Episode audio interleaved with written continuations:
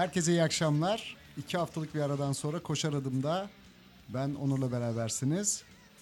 Bu hafta konuğum sevgili İsmet İnan'la dağcılık, e, tur rehberliği ve ultramaraton hakkında konuşacağız. İsmet hoş geldin. Hoş bulduk. Merhabalar herkese. E, öncelikle teşekkür ediyorum katıldığım vakit bulduğum için. Ben teşekkür ederim davet ettiğin için. E, biraz bahseder misin bizde İsmet İnan kimdir genel olarak? Evet. Ee, ben Amasya doğumluyum. Ee, biraz ismimin herkesi şaşırtacağı gibi kadınım. Adım İsmet ama. 74 doğumluyum. Evet şimdi senin de bahsettiğin gibi rehber olarak çalışıyorum. 10 yıla yakın yani profesyonel olarak ama kendi hobim sevdiğim için dağlarda e, rehberlik yapmayı tercih ediyorum. E, aslında Turizm Bakanlığı'ndan Kokart'ta turizm rehberiyim. Ama uzmanlık e, şey doğa turizmi. Evet, dağcılık, e, tur kayağı ve yürüyüş turları. Dinleyicilerimizden muhtemelen genellikle e, yani alışkanlık genellikle işte rehberlerin işte otobüsle turistleri gezdirmesi yönünde oluyor. Peki bu e, dağ rehberliği veya doğa e, rehberliği nedir? E, dağ ve do- doğa rehberliği e, çok daha hani ciddi ve ciddiye alınması gereken e, gruplarla çok daha uzun vakit geçirdiğimiz, onların e, hayat güvenliğinin çok önemli olduğu, zevk almak ve bir şeyi başarmak kadar e, bir alan. E, o yüzden e, çok daha gerçekten bu işi e, severek ve ciddiye alarak yapmamız gerekiyor. Bu konuda uzmanlaşmak çok önemli. Çünkü e, grubu alıyorsunuz, hani riskli yerlere götürüyorsunuz e, ve geri indiriyorsunuz bir tur bitene kadar. E, ve böyle belli bir saat değil 24 saat toplamda da bazen bir hafta 10 gün rehber ve grup bir arada oluyor ve bir arada vakit ya aile gibi oluyorsunuz. Yani bir e, yarış organizatörü olarak biz e, iki saat süren yarışlarda aman sporculara bir şey olacak diye e, Evet. ya yüreğimiz pıt pıt ediyor. ha, evet. Bir hafta on gün Aynı şeyi biz Sağ- yaşıyoruz sağlam yani. sinirlerin olmalı Evet. gerçekten. Peki e, yerler mi geliyor, yabancılar mı geliyor? E, Ben başladığım ilk yıldan itibaren yabancılarla çalışıyordum. Daha çok Avrupa ülkeleri, e, Almanca konuşan ülkeler. Çünkü onlarda dağcılık çok daha geçmiş bir kültür e, ve en çok onlar gidiyor dağlara diyebilirim. E, fakat turizm son iki yıldır e, kötü ve birden işlerim kesildi, Avrupalı durdu. turist bir anda evet, değil mi? Türkiye'ye artık kesildi. gelmiyorlar. O yüzden şimdi biraz yerli gruplarla çalışmaya başladım. Hmm, anladım. Peki e, ülke çapında mı yoksa Antalya'da yaşıyoruz? ülke- Antalya Antalya bölgesi mi daha çok? Ülke çapında oluyor? çünkü dağ turunda eğer uzmansanız Türkiye'de hangi bölgede dağ varsa o bölgeye gitmeniz gerekiyor. Diğer rehber arkadaşlardan gene farkım hani ben bir bölge seçip sadece orada çalışacağım demiyorum. Zaten dağları çok seviyorum. Ağrı Dağı'na da gidiyorum. Kaçkarlara da, Aladağlara da. Em, Antalya'daki Likya yolu turunu da yapıyorum. Mesela Torosların eteklerinden geçiyor bu tur. En çok yaptığımız turlardan biri de o. Geçtiğimiz haftalarda bir bahsettik. Evet. E, Oğuz Oğuz Öztürk buradaydı. Türkiye turu yaptı biliyorsun bisikletle. Evet.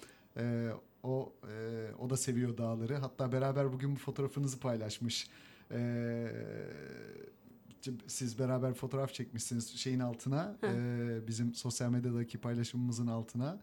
E, işte e, Manuslu Dağı'na çıkan Ha, evet e, doğru. ilk kadın sporcu Dinlemeye falan diye. Oğuz. Evet.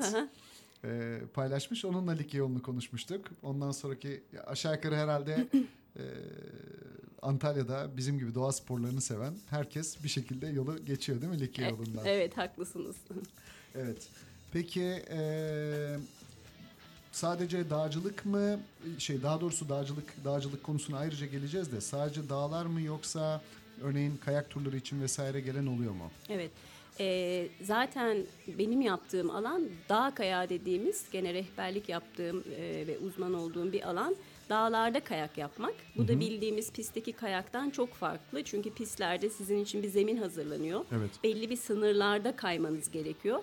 Ee, dağ kayağı dediğimiz e, yöntemde de sınırsız dağlarda e, kayıyoruz ama önce kayabilmek için dağa çıkmanız gerekiyor. Ha, doğru. Ee, bunun Bütün yani bu Türk- malzeme Evet. e, dağa helikopterle getirip bırakıyor musunuz? Nasıl oluyor? Yok biz ayağımıza takıyoruz karın başladığı yerde. Kayaklarımız özel. Çok değişik özel malzemeleri var. Altına yapıştırılan bir deri kayağın geri kaymasına engel oluyor. Evet. Bağlama sistemindeki farkla adım atıp kay- bayağı ayak e, kayakla yürümenize e, yardımcı oluyor.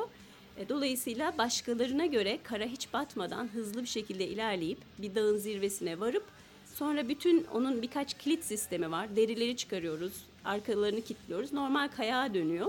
Oradan ve çılgınlar gibi kayarak, Kayarak iniyoruz. Ve Arada ultramaraton videoları izliyorum. Genelde e, Avrupalı sporcular çoğu kışın kayak yapıyorlar ve çoğu böyle işte tur kayağı herhalde değil mi? Evet Doğrusu. çok iyi bir antrenman yöntemi çünkü. Ben son zamanlarda e, koşucu arkadaşlardan yani ultramaraton koşanlardan da tur kayağına ilgilenenler, başlamak isteyenler oluyor bana yazıyor. Diyorum ki süper bir şey. Çünkü tur kayağında yaptığımız o daha kısa süre içinde iniş çıkışlar çok iyi bir antrenman sağlıyor. Kardiyo, bacak kaslarını güçlendirmek. Evet.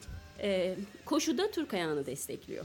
Yani ikisi birbirini bence iyi destekleyen sporlar. Evet. E, çünkü birçok sporcu işte bu markaların falan işte video e, kanalları oluyor işte YouTube'da falan kanalları oluyor. Orada izliyorum. E, belki de hepsi diyelim özellikle Kuzey Avrupalıların neredeyse tamamı kışı kayak yaparak geçiriyor ve tur kayağı e, işte sırtlarında kayaklarıyla tırmanıyorlar dağlara aşağı kayarak iniyorlar falan. Bu arada tabii çok kısa zamanda irtifa kazanıyorlar. Evet. Ee, ve bu işte değişimlere, o nabız değişikliklerine vesaire Evet, alışmış kardiyo, oluyorlar. Tabii. Yani irtifaya doğru çıkıp e, indiğimizde mesela hani Türkiye'de sadece ultra koşu değil dağ koşuları başladı. Yani e, irtifa içeren koşular var. Bir koşuda toplamda 3700 metre irtifa aldığımız ona hazırlanmanın en iyi yöntemi. Düşünsenize siz Tabii, ona kesinlikle. hazırlanmak istiyorsunuz. E, biz zaten ekstra bir şey yapmadan onu yapıyor olunca bütün kış boyunca sanırım ben iyi bir Vücut antrenman. alışıyor tabii. Evet. tabii. Peki e, İsmet İnan böyle dağlarda mı doğdu yani? Hep böyle miydi? Ee, değildi tabii ki. İstanbul'da yaşıyorken İstanbul'un yaşamını çok zor bulup biraz sıkılıp ne yapabilirim, nasıl rahatlayabilirim e, diye bir çıkış yolu aradığım bir dönemde kendime bir hobi arıyordum. Ee, önce Ballı Kayalar, Kaya Tırmanış Bölgesi'yle tanıştım. Oradan tanıdığım bir arkadaş bir dağcılık kulübüne davet etti ve dağcılıkla tanıştım. Ve şeyi fark ettim. İlk gittiğim andan itibaren dağlarda çok mutlu olduğumu, adeta böyle bir patlama, iç patlama yaşadım. Harika. Ee, o, o günden sonra benim için dağcılık bir tutku oldu ve işte çok radikal kararlar aldım. Ee, dağcılığı hayatımda çok önemli bir yere koyabilmek için, daha çok vakit ayırabilmek için işimi değiştirdim, yaşadığım yeri değiştirdim. Çok güzel. Çok Ee, güzel. şimdi evet artık dağlarda yaşıyorum. Çok güzel. Ya birçok kişinin aslında hayal ettiği e, hatta belki e, sadece içinde cesaret bulamadığı için e, yapamadığı bir değişiklik bu değil mi? Evet, evet. Türkiye'de daha zor bu tür kararlar çünkü hep e, geçinme, gelir kaygımız var. E, onlar bizi çok kısıtlıyor. E, ben e, biraz cesaretimi orada gösterdim sanırım. Böyle bir işim olursa bana yeterli olur mu, yapabilir miyimden çok hani e, ekonomik olarak yeterli olur mu kaygısı e, oluyor başka insanlarda. Ben bunu sorun etmedim. E, sadece daha az kazanarak yetinmeyi öğrendim. Çünkü mesela İstanbul'da daha çok kazanabilirsiniz ama bu size yetmiyor ama Evet. onu keyifle yaşayamıyorsunuz. Daha küçük bir şehre yerleşip e, doğaya daha yakın olup az kazansanız bile daha mutlu olabiliyorsunuz. Daha az tüketerek Evet, değil mi? bunlar hep bir tercih. Çünkü e, fazla tüketmenin sonu yok. Evet, Üst limiti evet. yok. Ne kadar çok kazanırsan kazan. Evet. E, işte daha yeni bir model telefon, yeni bir işte araba, e, başka bir e, çamaşır makinesi falan derken tüketmenin sonu yok. Ama e, tüketimi azaltabiliriz. Evet. Belki işte herkes işte doğal çamur evlerde vesaire yaşamak zorunda değil ama hepimiz bir şekilde hayatımızdan tüketimi kıs, e, kısıtlayabiliriz, azaltabiliriz Evet, en azından. Kesinlikle. Dikkat edebiliriz. E, çok güzel, çok e, radikal bir karar. Türkiye'de biraz diğer belki ülkelere göre cesaret isteyen bir karar. Evet. Gruplarım dedim ya hep Avrupalıydı diye e, yani çoğunluğu. Mesela onlar bile çok şaşırıyordu geldiklerinde bir kadın dağ rehberini karşılarında bulunca. E, ben de onların tepkilerine şaşırıyordum. Neden Avrupa'da çok değil mi? Çünkü bize göre kadın erkek hani ayrım daha az Evet, diye doğru, düşünürüz ki. ama hayır diyorlardı. Çok sayılı bir ya da iki tane ve Türkiye'de böyle bir şey beklemiyorlar. E, e, bu ben- benim adıma güzel bir şey, gurur yani. Evet. Gurur verecek Hepimiz bir şey. için, hepimiz için bir gurur. Çünkü çalıştığım alan da çok erkeklerin çoğunlukta olduğu bir alan. Doğru. Dağlar zor olduğu için fiziksel olarak da zor bir alan. Kesinlikle. Ee, yani benim tabii çok böyle ciddi bir dağcılık deneyimim yok. Ancak e, işte güzel iyi sezonlarda havanın sıcak olduğu sezonlarda işte Antalya çevresindeki 3000 civarındaki zirvelere yürümüşlüğüm var. Ama eee, işte 3000'lik bir dağa yapılacak diyelim ki 3 saatlik bir yürüyüş mü işte 8 saatlik bir ultramaraton mu zor deseler zirveye yapılacak yürüyüş yerine göre çok daha zor olabiliyor Evet. malzemesiz. Ee, en azından bu deneyimim var ve fiziksel olarak e, yani dağlar tabii dediğim gibi dağ konusunda konu- uzman gibi konuşabilecek bir durumda değilim ama e, geç işte iki kıs- sene kadar önce e, Dedegül zirvesine yaptığımız bir yürüyüşte hava bir anda öyle bir değişti ki inanamadım. Yani e, böyle yaz günü bir anda yağmur, inanılmaz bir sis, soğuk. Ben de böyle işte acaba terlikle mi çıksak yukarı falan diye düşünüyordum. Spor ayakkabı giydiğime şükrettim. Keşke işte bot falan. Hatta yanımızda çok bizden çok daha deneyimli kulakları çınlasın işte Ömer Ömer Aydoğan vardı. Ömer işte böyle uzun pantolon giymiş, tozluklarını takmış, bileklikler ellerinde e, Hazırlıklı. her şey hazırlıklı. işte çantada kazma falan her şey sallanıyor. Ben de böyle bakıp gülüyordum.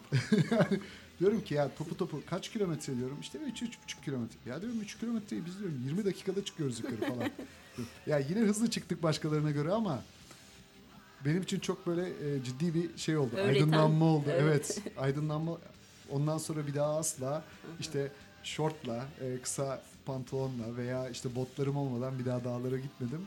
Yaz günü bile olsa sen tedbirini hiçbir şekilde elden bırakmayacaksın. Evet. Bu açıdan da çok e, dağlar fiziksel olarak korkutucu. Evet, evet. Aynen verdiğin örneklerdeki gibi sanırım bilinmezlik, önceden hesaplanamaz değişkenler olduğu için e, dağlar daha zor. Mesela biz hani dağ koşusu yaparken bile e, düşün işaretlenmiş bir alanda koşuyoruz. Gönüllüler oluyor. Bir sorun olursa her Evet. an hazır bekleyeceğim. Bitirmek istediğinde yardım isteyeceğim birileri oluyor. Ama bir Evet. tırmanışta bunlar olmuyor ve aniden hava bozabiliyor. Ee, yiyeceğini ona göre planlaman, alacağın sıvıyı planlaman, giysini planlaman. Yani dağa gitmeden önce düşünme ve planlama başlıyor evdeyken. Evet. Bunun hepsi bütün bir yolculuk ve hepsi çok insanı geliştiriyor, çok şey katıyor. Evet. Peki dağcılığa e, devam edeceğiz. Bir şarkı arası verelim. Evet, ee, Ne çalalım? tam da konuştuğumuz konulara uyan bir şey. Queen'den I Want to Break Free diyelim. Dağlara uyan bir şarkı. Evet. Koşar Adım'dan tekrar merhaba. Ben Onur. Ee, bugün misafirim sevgili İsmet İnan.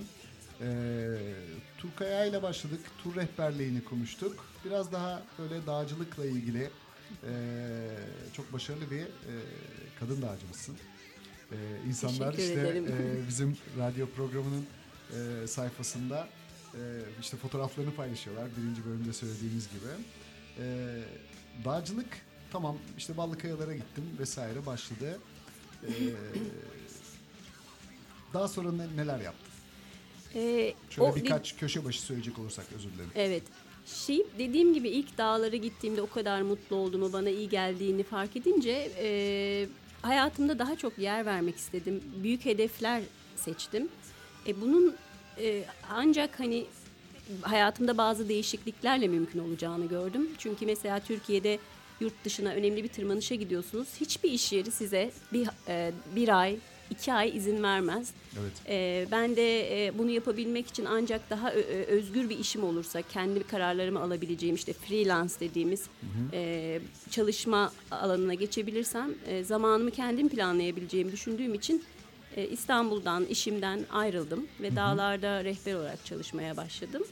E, bu, o ana kadar İstanbul'da Zirve Dağcılık Kulübü'nün e, yönetiminde e, bir, bu- bir buçuk yıl e, başkanlığını yürüttüm İstanbul Şube'nin. E, kulübün seçtiği bir takımla Elbruz'a e, gittik, e, Lenin'e gittik. Yani ilk yüksek irtifa deneyimlerimi orada e, bir ekip olarak, bir kulübün takımı olarak e, yaşadım ve Evet, deneyimledim. Çok güzel. Bunlar bana güzel. Bunlar kaçar metreydi? E, Elbruz 5600 metre, Lenin 7134 metre. Çok güzel. Ve yurt dışını deneyimlemek çok önemli. Çünkü Türkiye'den çok farklı yurt dışında yapılan dağcılık ve onu da görüyorsunuz. Ondan sonra Everest'e tırmanma hayali başladı. Ama e, Yani direkt Everest'e hedeflemedim gerçekten. Türkiye'deki bütün 3000'likler diyebilirim. Bütün bölgelere gittim yani çok e, bu arada tecrübemi artırmaya devam ettim. Evet. Ee, çok kişinin gitmediği Türkiye'de dağcılıkta işte Van çevresindeki dağlar, e, Erzincan, Erzurum çevresindeki dağlar, Turkaya'yla gidip iyi bildiğim dağlar örnek vermek gerekirse Hakkari, Cilo, Cilolar. E, bunlar her biri bana Everest yolunda bir adım, bir şey Çok katıyor. güzel. Çok güzel. Ee, işte ge- 2014'te de Manaslu Dağı e, Himalayalarda 8163 metre. Dünyanın da en yüksek 8. dağı. Sekizinci. Çok Evet. güzel. e, bu da e, aslında amacım orada Everest'e tırmanmadan önce kendimi bir başka 8000'likte daha küçük bir 8000'likte deneyimlemekti. Çünkü Everest Orası çok ayrı bir seviye değil mi artık? Yani Evet, o evet. E, başka bir spor gibi. Değil mi? Evet. Bambaşka bir seviye yani. Çünkü e, ben o kelimeyi çok kullanmak istemiyorum ama dağlarda belli bir yükseklikten sonra oksijen o kadar azalıyor ki uzun süre kalmak mümkün olmuyor. Buna ölüm e, bölgesi deniyor. Dead zone. Yani dediğim bu- bunu kullanmak çok istemiyorum. Evet. İnsanların gözünü korkutmak istemiyorum ama bu da bir gerçek. Bu 8000'de başlıyor. Evet. 8000'in üstündeki her dağda bu risk artıyor. İşte onu ona tırmanmayı hedeflediğinizde çok iyi hazırlanmanız lazım. E, Ben şimdi Everest çok pahalı bir dağ. Hani hadi parayı buldum, toparladım, zamanımı ayarladım. Gidiyor olsam bile e, çok hayal kırıklığı olabilirdi. O yüzden daha küçük bir 8000'liğe gidip ne yaşayacağımı biraz e, hani görmek Evet. çok bana e, doğru bir karar gibi geldi. Everest'te daha önce e, tırmanan kaç tane Türk dağcı var? Türk kadın dağcı var Evet. daha doğrusu. Şöyle e, yaklaşık 15 kişi var. Bu ya 14 ya 15 biraz hatam olabilir. Bunun dördü kadın. Evet. E, ODTÜ'den bir e, takım olarak gittiler. Kendileri de benim arkadaşlarım çok sevdiğim. E, Bir, bir ekipte dört kadın birden vardı zaten. Ha ya o e, Evet. ekip olarak o Evet, zaman böyle e, sen onu bir Ordusu- ekip olarak düşünmüyorsun. Yok. Yalnız Şimdi ben istesem yani e, elimde olsa gerçekten ekip olarak gitmeyi isterim. Türkiye'den tanıdığım kişilerle, arkadaşlarımla bir takım olarak Belki tanıyıp güvendiğim. yaptın tabii ki. Evet ama e, dediğim bazı engeller var. Şimdi e, e, Everest gibi ya da 8000'lik dağları planlarken bir kere hem süresi çok uzun hem bütçesi pahalı. Bu ikisini bir araya getirmek Türkiye'de çok zor. İnanın bence bu ikisini çözdükten sonra dağa tırmanmak kolay kalıyor. Belki dinleyicilerimiz arasında e, bu projeye destek olmak isteyecek olan vardır. Çünkü Keşke. e, yani Antalyalı bir firma, şimdi tabii radyoda olduğumuz için isim söyleyemiyoruz ama Antalya'da herkesin bildiği bir firma. E, daha önce bir Everest tırmanışına sponsor oldu. Oo süper. E, ve işte Nasu Maruki'nin ve e, Aa Yılmaz sevgilim. Yılmaz Sevgül'le Evet. birlikte, Yılmaz Hoca ile birlikte e- e- Everest tırmanışının Hatırlıyorum ben onu. 2010 galiba. Yanlış Ee, yılından emin değilim ama hatırlıyorum onu, o Tırmanışının markayı. sponsoru Antalyalı bir firma. Evet. evet. Dolayısıyla e,